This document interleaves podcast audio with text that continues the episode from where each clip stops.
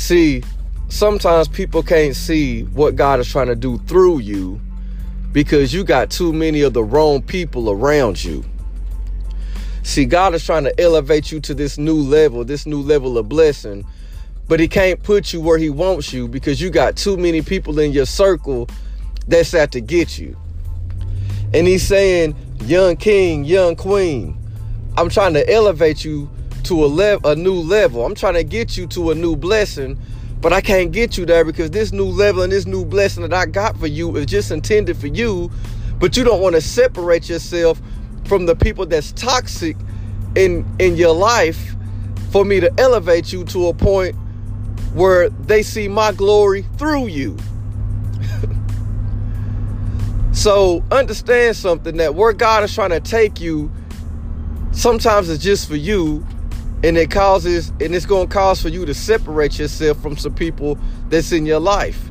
It may be some close friends it may be some family you may have some toxic uh, relationships that you know you need to separate yourself from that you just choosing not to because you want to live in your flesh constantly. You want to keep having fun.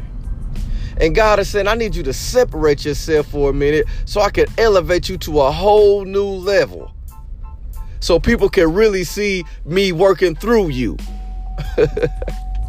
a lot of times we can see the blessing, we can see the promised land, but the people that we surrounding ourselves with are holding us from the promised land, and we too stubborn and hard headed to cut it off, to cut the toxic relationships, to separate ourselves so God can elevate us, so He can work through us, so we can go back and get those people who don't see the things that you see.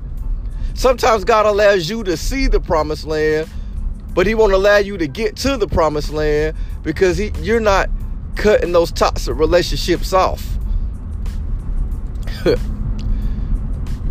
Your new level is waiting on you. Your new blessing is right in front of your eyes.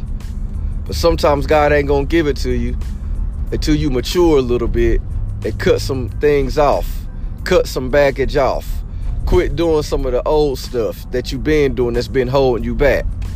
That blessing and that new level is waiting on you. And sometimes it's just waiting on you, and you need to take that next step by yourself. Sometimes you got to separate yourself to get to the next level. To get to the next level, maybe it's time for you to separate yourself and see what God has in store for you. He's already on the next chapter. Now it's time for you to turn the page above the norm.